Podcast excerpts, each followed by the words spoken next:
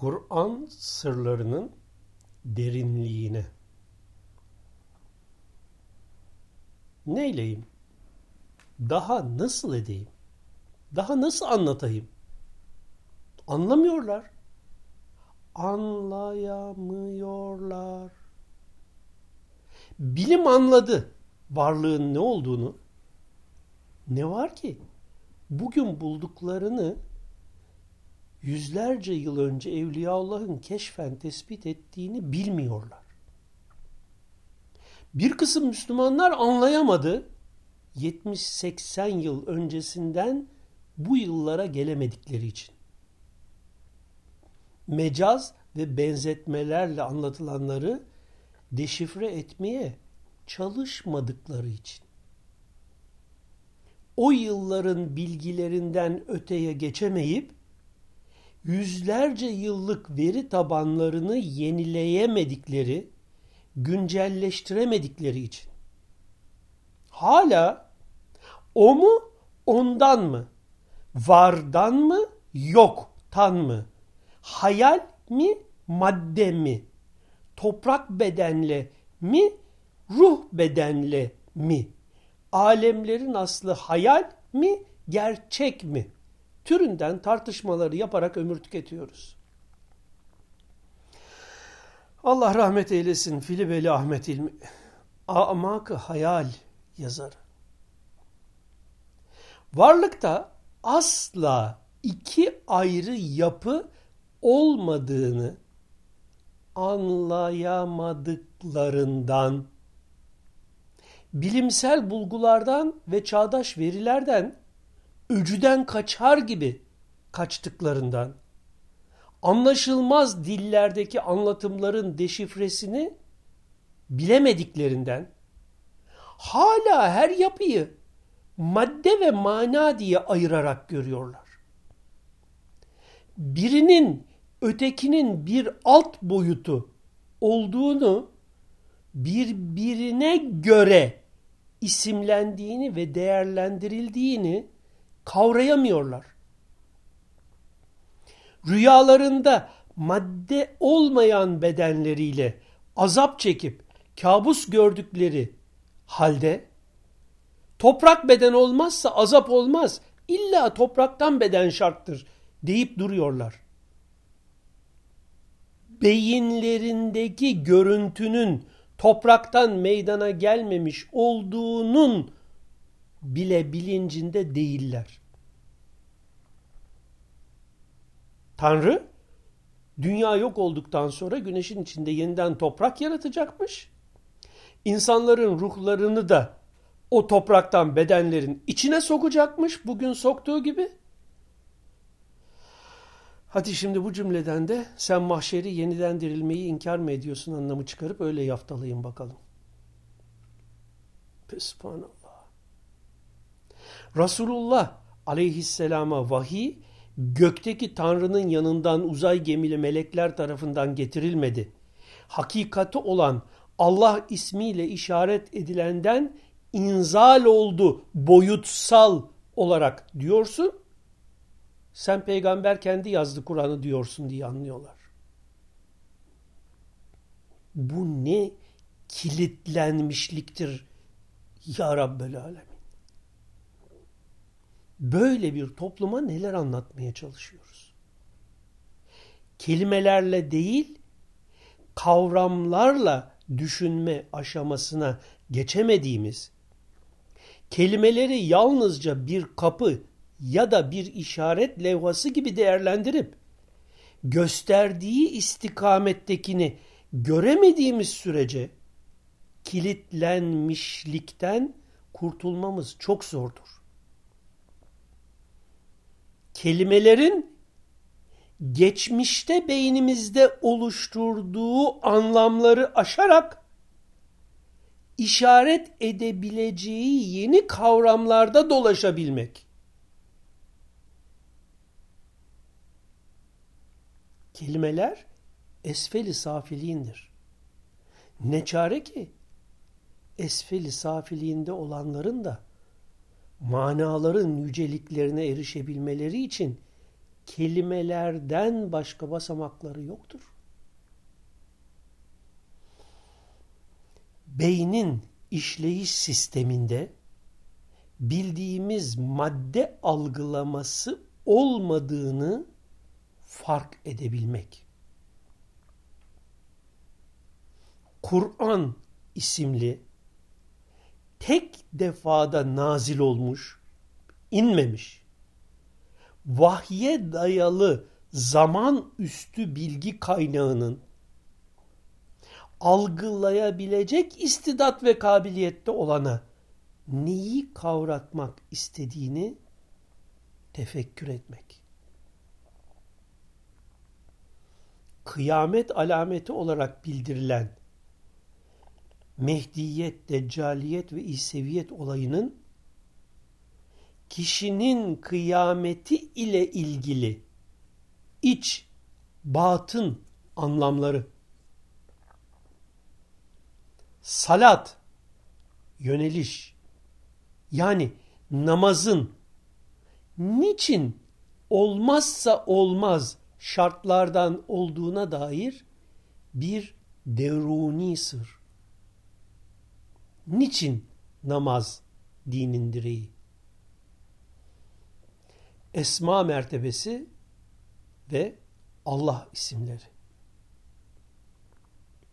Evet, yazılabilecek ölçülerle girelim bu konulara. Yazılabilecek dedik de eskiden bu iş kolaydı. Meydan boştu.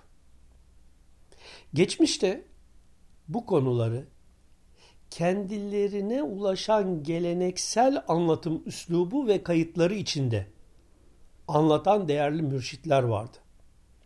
Çevrelerinde kendilerine iman etmiş, teslim olmuş, her dediğini adeta keramet kabul eden zevat. Dikensiz gül bahçesinde gül derlemekti yapılan iş geçmişti. Oysa bugün ne mürşitlik etiketine sahip çıkan biri var sizin karşınızda ne de yazanın kendine iman etmiş, teslim olmuş, kapalı devre inananları. Okur yazar olmaktan öte hiçbir vasfı ve etiketi olmayan bir garip Allah kulu müşahede dünyasında okuduklarını yazıyor.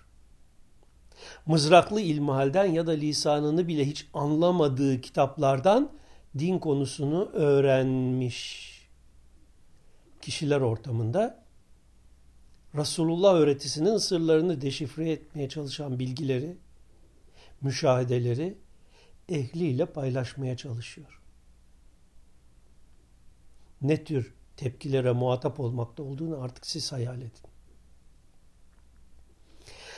Kendisini et kemik beden, beynini et parçası kabul edip, Tanrı'yı gökte oturarak ucu yıldızlı sihir sopasıyla yeryüzünü, yeryüzüne uzanan elleriyle toprağı suyla karıştırıp insanları halk eden, bütün eşyanın isimlerini öğreten, sihirli sobasıyla bir anda türler icat edip yaratan veya tür değiştiren, sonra da onları denetleyip sınava sokan bir tanrı kavramıyla şartlandırılmış insanlar ortamında Allah Resulü vahiy sahibi son nebinin en büyük mucizesi muhteşem bilgi kaynağı Kur'an'ın sırlarından söz etmek. Acayip bir iş. Neyse konuyu yaymayıp gelelim kısa kısa başlık altlarına. Önemli bir çoğunluğun yazdıklarımızı anlayamamasının en büyük sebebi bilimsel verilerle insanın yapısını tanımamaları sonucu her şeyi madde gözüyle değerlendirmeleridir. Tüm olaylara maddeci bir göz ve anlayışla yaklaşmaları beyindeki tüm algılamaların tamamıyla bir elektromanyetik dalga çözümü olduğunu, gerçekte toprak veya madde bir dünyanın beyinde ve ruhta asla yeri olmadığını anlayamamaları sonuçta onlarda anlattıklarımızın havada kalmasına yol açmaktadır. Eğer birazcık eskileri tekrardan vakit bulup çağın bilimsel verilerine dayalı veri tabanı bilgi birikimi edinebilseler o zaman Kur'an'ın ne kadar muhteşem bir bilgi kaynağı olduğunu fark edebilecekler. Taklit yollu kabulün ötesinde. Keza vahdet konusunu dahi bugünkü maddeyi esas alan yaygın din anlayışıyla değerlendirebilmek mümkün değildir. Ya Rabbi bana eşyanın hakikatını olduğu gibi göster diyordu Hz. Muhammed Aleyhisselam. Maddenin algılama organlarının sınırlarına göre var kabul edildiğini, gerçekte madde mana ikiliğinin ayrımının asla var olmadığını fark ve idrak edebilmek için önce eşyanın hakikatini görebilmek, Resulullah Aleyhisselam'ın niçin bu duayı yaptığını anlamak gerekir. Bütün insanlar, herkes değil. Yalnızca bir insan maddeyi görüyor ve var sanıyor. Öyle sanmamak gibi bir şansları da yok. Ne demek şimdi bu?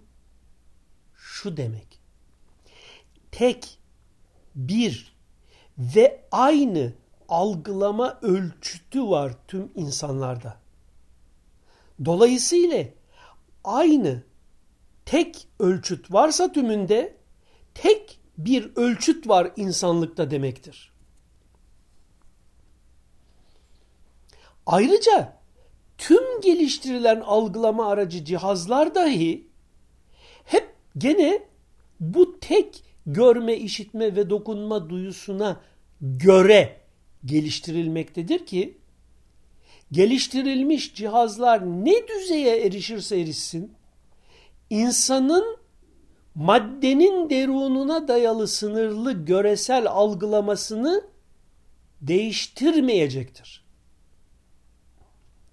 İster yaşamakta olduğumuz katman olan uzay evreni, ister katmansal evrenler, semalar olsun, hepsi de gene algılama sistemimize göre olup eşyanın hakikati bunun ötesindedir. Bu da göz ile değil semi ile algılanabilir, basir ile değerlendirilir. Beyin algılamasındaki semiyet ve basiretin çok yüksek frekanslı üst açılımlarının devreye girmesiyle kendisinde açığa çıkacak olan oluşmuştan oluşturan boyuta yoluyla eşyanın ve kendisinin hakikatini kavrarsa print out'u çıktısı olan bilinç de bir ismi Allah'ın anlamını hissetme halini yaşar. Allah adıyla işaret edilenin isimleri olarak bildirilen Esmaül Hüsna tasavvufta esma mertebesi olarak tanımlanır. Esma mertebesinin bir tanımı da ceberut alemidir. Bu mertebeye ilk tecelli, tecelli evvel denir. Bu kemalatın açığa çıktığı zevat, bu tecellinin ötesinde ikinci bir tecellinin tecelli sani asla var olmadığını dillendirmişlerdir. Bu mertebe itibariyle kesret, çokluk ve kesrete dayalı kavramlar asla söz konusu değildir. Halkın evliyadan sandığı mülhime anlayışı içinde olanların tahkiklerindeki Allah ismini verdikleri mertebedir burası. Hay, Alim, Mürid, Kadir, Kelim, Semi, Basir isimlerinin işaret ettiği vasıflar sıfatlar demedim. Nokta olan ve heyula ismiyle de işaret edilen esma mertebesinin ana vasıflarıdır ki bu yüzden zati sıfatlar olarak kabul edilmişlerdir.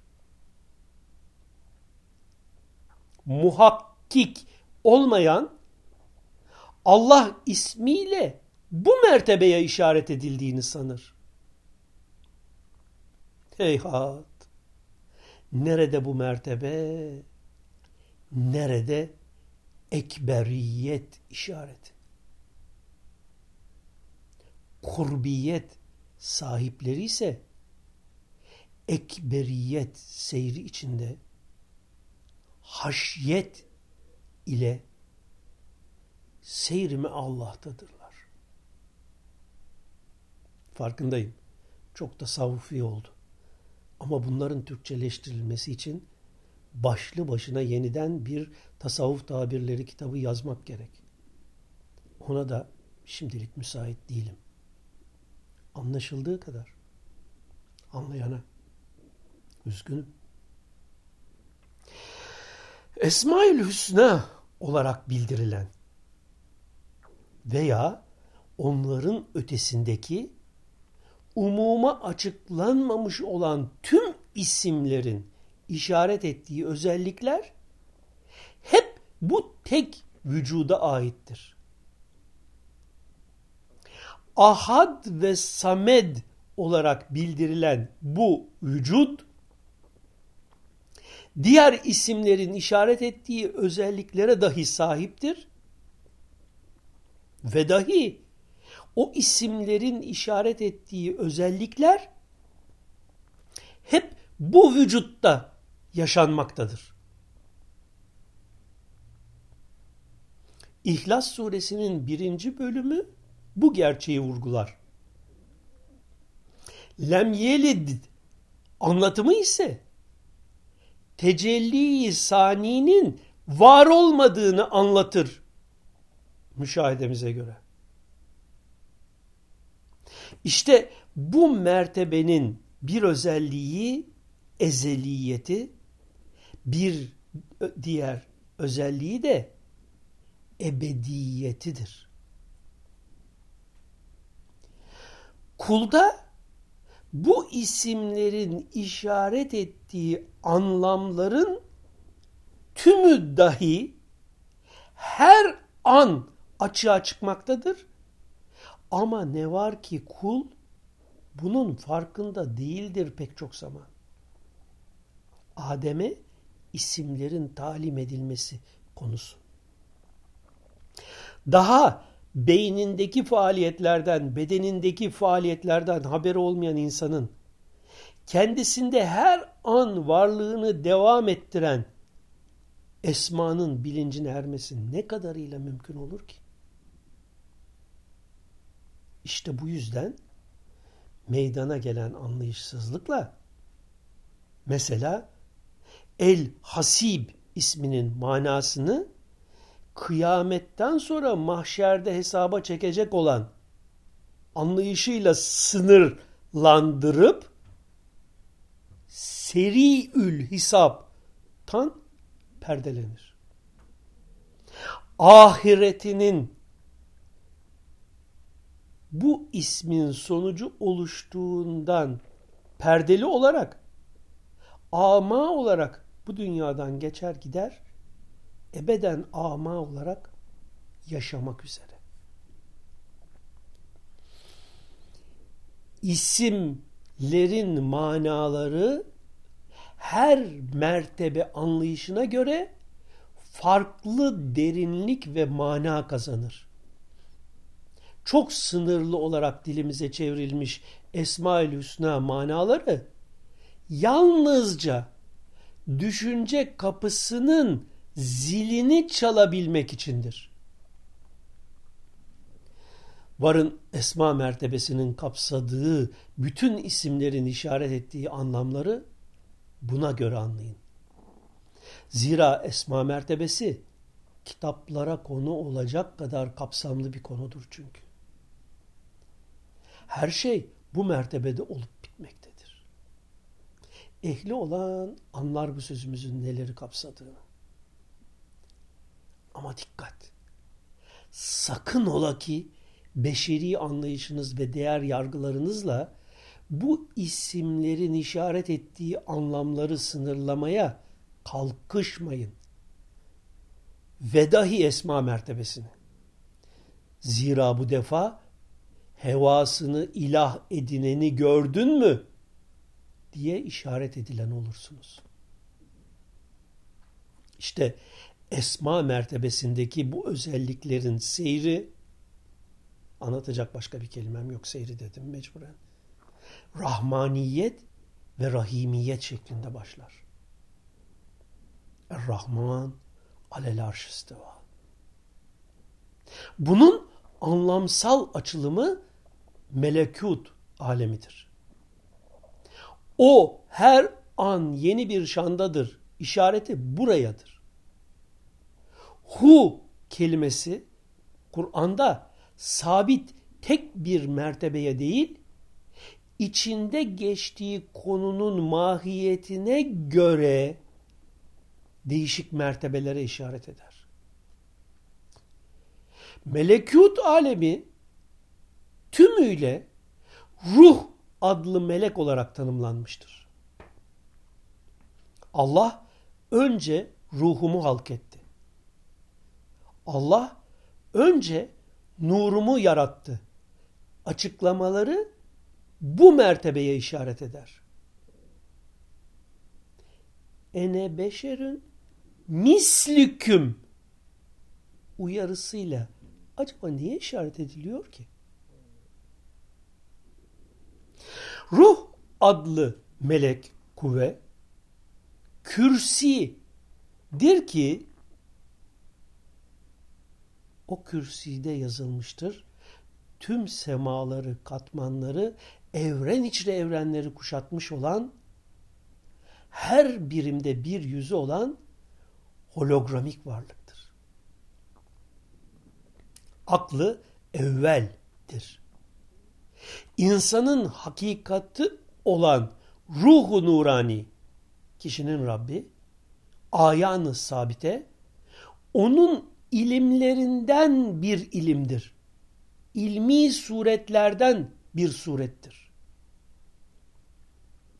Kişi namaz, salat, hakikatine yöneliş ile miraç yaptığında Resulullah'ın bildirdiği Rabbin salattadır ifadesinin hakikatini yaşar. İlk defa bu şekliyle Allah Resulü Muhammed Mustafa tarafından yaşanan salatın olmazsa olmaz şartı en başta iftitah tekbiri denen Allahu Ekber sözündeki kavramı hissedip yaşamaktır. Bundan öncekilerin namazı salatın yaşamı değil, ötedekine tazim hareketidir. Bu hissedilip yaşanmazsa hakikati itibariyle salat, namaz başlamaz. Bu muhteşem olay tekbir yaşandıktan sonra B ismi ismillah denir. Yani bismillah. Ki sonucu diyenin kendisi olmalı olmasıdır okuyan. Ve devam edilir. Er-Rahmanir-Rahim ile Fatiha'nın işaretini yaşamaya. El-Hamid ismi işareti olan hamd Es-Semi ve El-Basir'in özelliklerinin sonucu oluşandır. Ki bu da alemlerin Rabbine aittir. Rahmaniyetinin sonucu olarak celal sıfatıyla gayzer gibi kürsi ve semaları, katmanları yaratırken dikey bir oluşla rahimiyetinin sonucu olarak celal sıfatıyla her bir semadaki, katmandaki yayılımsal yaratışı yatay diyebileceğimiz ile o alemin halk olmuşlarını meydana getirir. Ki bu evrenimiz içindeki tüm uzaysal yapıyı içine alır bu da. Maliki Yevmiddin de sünnetullah diye tanımlanmış yaratış sistem ve düzeninin her varoluş ve yok oluş sürecinde tek hükmü geçen uygulanan olduğu vurgulanır. Nihayet İyyâke na da biz işaretiyle Rabbül Alemin'in yarattığı her şeyin bu yaratılış amacına uygun kulluk içinde olduğu, bu sebeple de varlıklarının devam ettiğine işaret olunur. Burada hemen hiçbir şey hariç olmamak üzere her şey onu zikreder ama siz onların zikrini anlayamazsanız uyarısını hatırlanmalıdır. Ama Hulusi sen de her kitabında Fatiha'yı farklı anlatımlarla açıklıyorsun. Ne kadar çelişki içindesin fark etmiyorsun. Haklısın kardeşim. Beni okumaya çalışarak sakın vakit kaybetme. Ben böyle çelişkili görüntü, bilgi veren bir garibim. Oku yanlarım var sanarak yazıp gidiyorum işte. Boyutsal okumanın ne olduğundan haberi olmayana ne desek boş. Eyvah. Gene konuyu yaydık. Hemen geri dönüp esma mertebesi veya nokta ilmi olarak anlatılan evvel, ahir, zahir, batın isimleriyle işaret edilen hep aynı tek odur uyarısının açılımına bakmaya çalışalım. Bütün isimlerle işaret edilen özellikler bölünmez, parçalanmaz, birbirinden ayrılmaz bir tekillik içinde holografik gerçekliğe uygun olarak öylesine tekil mevcuddur ki ondan başka bir mevcut yani vücut sahibi düşünülemez. İsimlerin Adem'e talim edilmesi işaretini hatırlayarım bu arada ve insanın varlığındaki bütün isimlerin gerçekte kime ait olduğunu fark edelim. Burada kısaca ilah tanrı konusuna bir başka açıdan değinmek istiyorum. Yeterince anlaşılamadığı bana ulaştığı içindir ki. La ilahe dendikten sonra illa Allah yerine illa ilah demek kadar saçma bir ifade şekli olamaz. Çünkü önce Tanrı yoktur la ilahe diyorsunuz. Ardından illa ilah ancak Tanrı vardır diyorsunuz. Böyle gramer ve anlatım hatasını Bırakın Allah kelamını bir yana. Lise talebesi bile yapmaz. La ilahe dendikten sonra Allah ismiyle işaret edilenden söz ediliyorsa bu o isimle işaret edilenin ilah kavramıyla kastedilen bir varlık olmadığını düşünebilen beyinlere açık saçık açık seçik fark ettirir. Dolayısıyla burada ilah tanrı yoktur. Ancak ilahiyet işlevini de ortaya koyan Allah ismiyle işaret edilen söz konusudur gibi bir anlam düşünülebilir. Düşünmeden sadece gördüğü kelimelerin lokal anlamlarına göre hüküm verenler içinse bu konu adeta büyük bir açmaz ya da çelişki gibi gelmektedir. Hüvellezi fis semai ilahün ve fil arz ilah. Zuhruf suresi 84. ayetinde geçen ilah kelimesi sema ve arz kelimeleriyle işaret edilen alemlerdeki bir işleve işaret etmektedir. İnsani, beşeri yani insanda açığa çıkan anlayışa göre. Allah isimleri arasında el ilah diye bir isim yoktur. İlahiyet Allah isimlerinin anlamının açığa çıkmasındaki işlevin adıdır. Yoksa tapınılası varlık anlamında değil. İlahin nas açıklaması insanlarda Allah esmasının açığa çıkmakta olduğuna işaret eder. Daha önce de belirttiğim gibi Kur'an ayetlerinde iki tür anlatım vardır.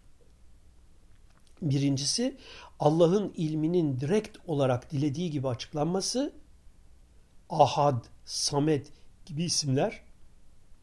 İkinci tür ise insanların anlayışına göre bir şeyler anlamaları için kullanılan anlatımlar. Misal ayet el kürsüdeki ne uyuklar ne de uyur şeklindeki anlatım. Kur'an'da hangi ayetlerin birinci, hangi ayetlerin ikinci tür o anlatımlar olduğunu fark etmek çok önemlidir.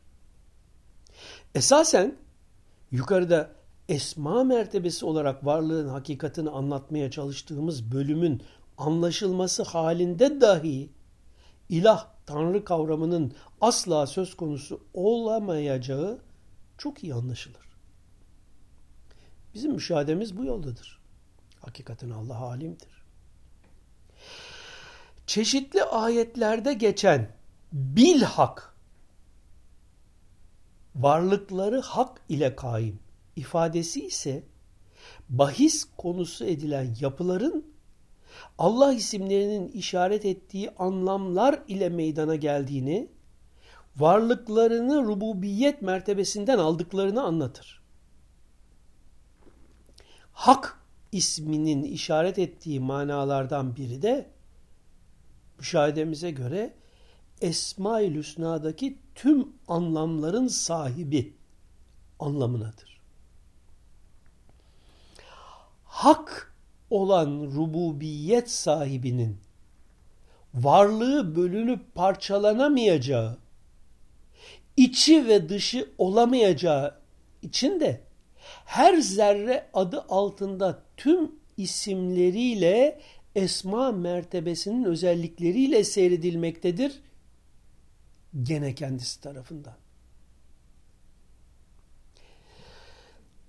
Eğer kişi ölmeden evvel ölmek diye bahsedilen hakikata erme sırrını yaşayacaksa, küçük kıyamet denilen haller de yaşamında açığa çıkmaya başlar. Mehdiyet ile rububiyet hakikati idrak edilir. Ardından deccaliyet kendini gösterir ve kişi rububiyeti benliğine atfederek hakikatin hak olduğu gerçeğinden hareketle nefsaniyetini, egosunu, bedenselliğini Rab olarak kabullenme mülhime nefs girdabına düşer. Hakikatinde hakkı görmek derecesinden bedenselliğinde firavunluğu yaşamak derekesine düşer. Derken nasibinde varsa İsevi hakikat nüzul eder ve B sırrı açılarak yaşanmaya başlar. İsa aleyhisselam yeryüzüne indiği zaman birimselliğindeyken, bedensellik anlayışındayken Deccal suyu görmüş tuz gibi erir gider. Varlığın yalnızca Allah adıyla işaret edilenin esma mertebesinden ibaret olduğunu hissetmesi sonucu deccaliyeti, tanrılık vehmeden benliği eriyip yok olup gider. El Mudil isminin ağırlığı geriler, Veli ismi seyrinde ağırlık kazanır.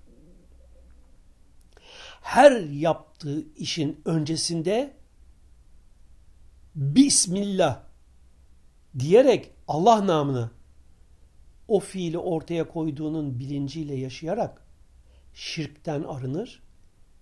O fiil ile kayıtlamaz Allah adıyla işaret edileni. Araya benliğini katarak şirke düşüp şeytaniyete tabi olmaktan korunanlardan olmuş olur. Bazılarında bundan sonra daire-i museviyet ve daire-i seviyet hakikatları ötesinde hakikat-ı Muhammediye ve hakikat-ı Ahmediye sırları yaşanır. Ekberiyet müşahadesi içinde ve B sırrıyla seyrimi Allah'ı devam eder. Bu konuların detayı bilincin arınışı kitabımızda var. Bazıları da Allah Resulü varisleri olarak seyr anillah ile halk arasında görev alır. Allah Ekber yaşayarak salata, namaza girip Bismillah'la gerisini getirebilen ne mübarektir. 12 Mart 2020